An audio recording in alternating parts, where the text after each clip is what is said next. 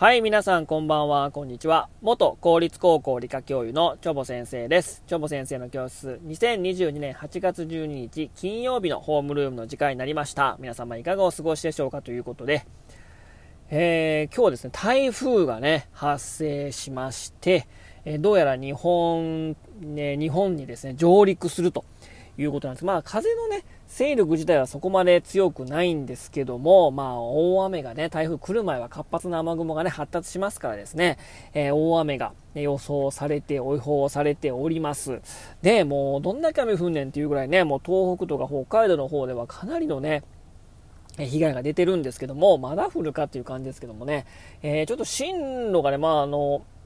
千葉沖とかでこうそれていくのかなと思いきや、意外にねこっちの方左寄りに寄ってきましたからね、ちょっと上陸の可能性が出てきましたけども、まあその台風はね来る前には雨雲が発達してね大雨が降りますから、まあ早めにねあの対策をしていただければと思いますね。はい。ということで、えー、今日のお話はですね、えー、不老不死の生き物についてお話ししたいと思います。不老不死です。はい。まあ我々ね。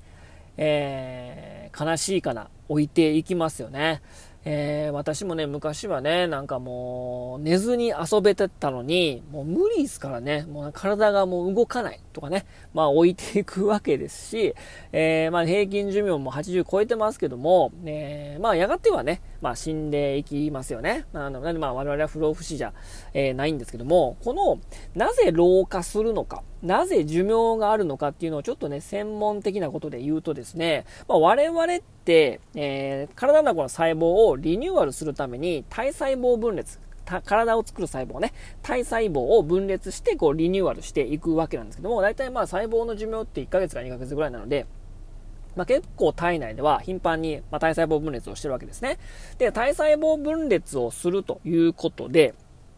必ず細胞の中には ディーエヌエー、まあ、染色体がありますよね。で、染色体も同じ数だけ、まあ、父親からにじゅうさんぼん、母親からにじゅうさんぼんもらってるけど、そのもらった染色体を同じ数だけとりあえずにばいにしておいて、細胞分裂した時に細胞に必ず染色体入ってるから同じ数だけまあ分配してるわけなんですね、染色体をね。で、この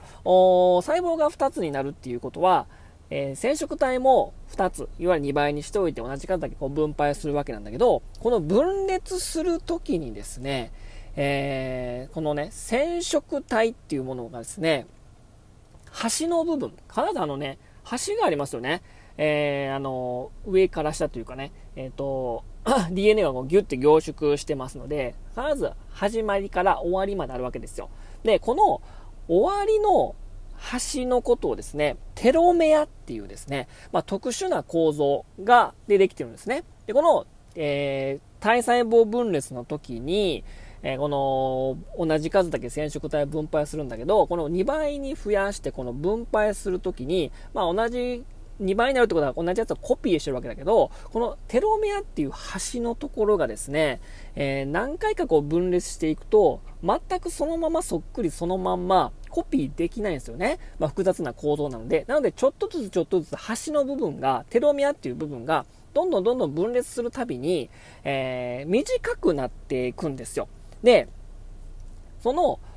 テロメアっていうものが全部なくなっちゃった端が、テロメアって特別な構造がなくなっちゃうと元の染色体ではなくなっちゃいますよね。で、そうするとどうなるかっていうと、えー、その構造自体を保ってなくなったり、もう細胞もしばらくすると死んじゃうし、重要なものがあったらそれがもしもなくなっちゃうと、重要な酵素とかそういったものを作れなくなっちゃうとですね、えー、まあ老化っていうかね、細胞が死んでしまうっていうことは、その生命自体の寿命も尽きてしまうと。要はテロメアをこう短くなっていって、さらにどんどん分裂していくと、まあ、老化も始まるし、保てなくなると細胞の異常がきたしてですね死んでしまうということなんですね。で、これがですね、このテロメアっていうかの体細胞分裂の回数っていうのは生物種によってほぼ決まってるんですね、えー、例えばですね、人ではだいたいごじゅっかいぐらい、はい、のテロメア、ごじゅっかい分裂したらテロメアなくなっちゃう、うん、で、ウサギにじゅっかい、ラットじゅうごかい、ゾウガメひゃっかいで、えー、それぞれの最大寿命はですね、まあ、人でだいたいひゃくにじゅっさいぐらい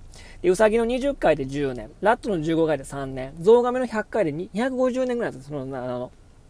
最大寿命ね。なのでテロメアの長さイコール寿命みたいなところがね、えー、あるわけなんですよ。はい、でこの不老不死の生き物ということで、まあ、タイトルを挙げましたけど、まあ、不老不死の生き物は、まあ、いくつかいるんだけど、あ細菌とか、ね、バクテリアとかっていうのは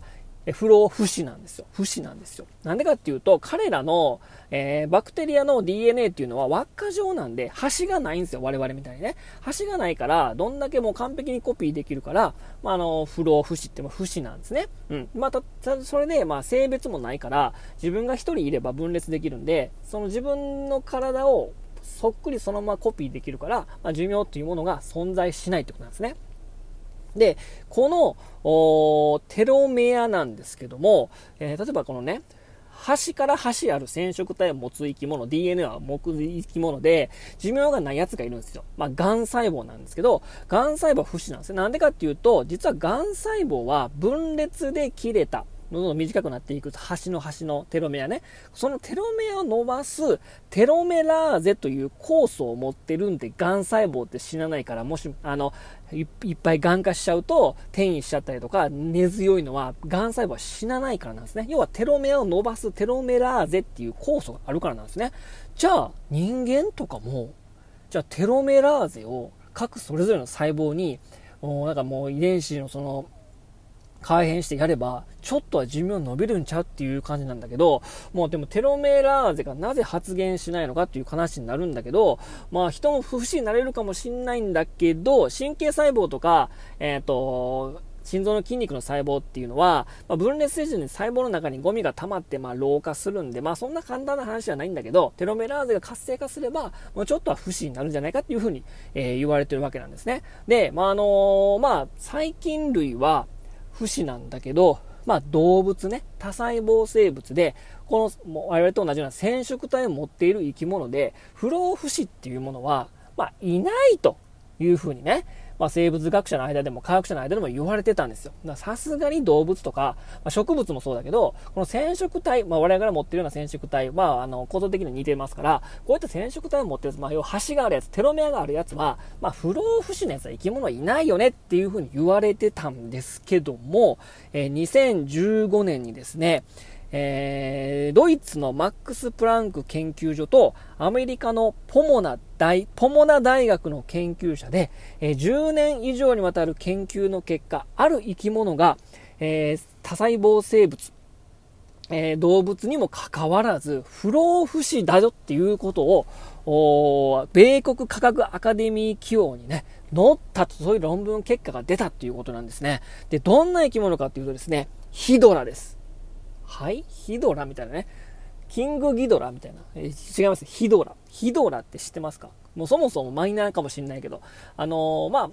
淡水性の無脊椎動物ね、脊椎動物じゃないです。無脊椎動物、脊髄がない、背骨がない、えー、無脊椎動物、淡水性の無脊椎動物で、えー、もう見た目はね、パイナップルプルみたいな感じかな。非常に、あのー、まあ、微小な、まあ、小さい世界の生き物なんだけど、このヒドラはですね、老化をしない。で、さらに死なない。もう不老不死なんじゃないかと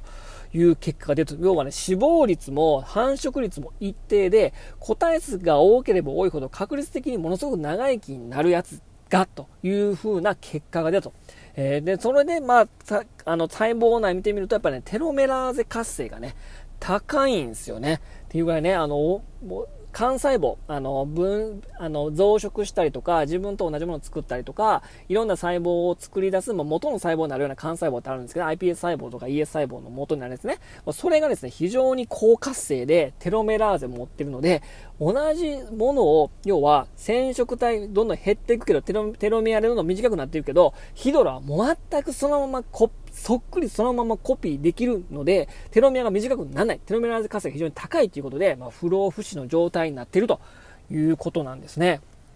で、まあね、まあその、まあ無脊椎動物だし、まあ食べられるっていうかね、えー、まあ池の環境とか湖の環境があるから、まあ、一概には全てのヒドラが野生で自然界で不老不死っていうのは考えにくいんだけど、非常に条件が整って、まあ、研究室レベルだから非常に条件が整って、えー、安定に生きれるような状況を作ってあげると不老不死の、えー、状態が完成するということなんですね。なのでこのヒドラのこの細胞とかこの不老不死のメカニズムを解明したら、それをまあ人間とかね、そういった